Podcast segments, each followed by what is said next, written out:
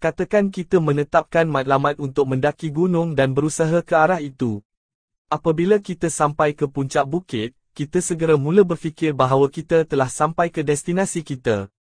Tetapi sebenarnya kita tidak menyedari bahawa gunung seterusnya berada di atas bukit itu.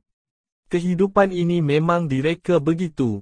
Sebagai contoh, jika kita mendapat markah pertama di dalam kelas, adakah itu sudah berakhir? Bukankah itu hanya asas untuk menyertai kelas kedua dan seterusnya? Tidak, ia adalah asas untuk masuk ke kolej. Grade pertama di universiti dan kolej adalah asas untuk mendapat pekerjaan seterusnya.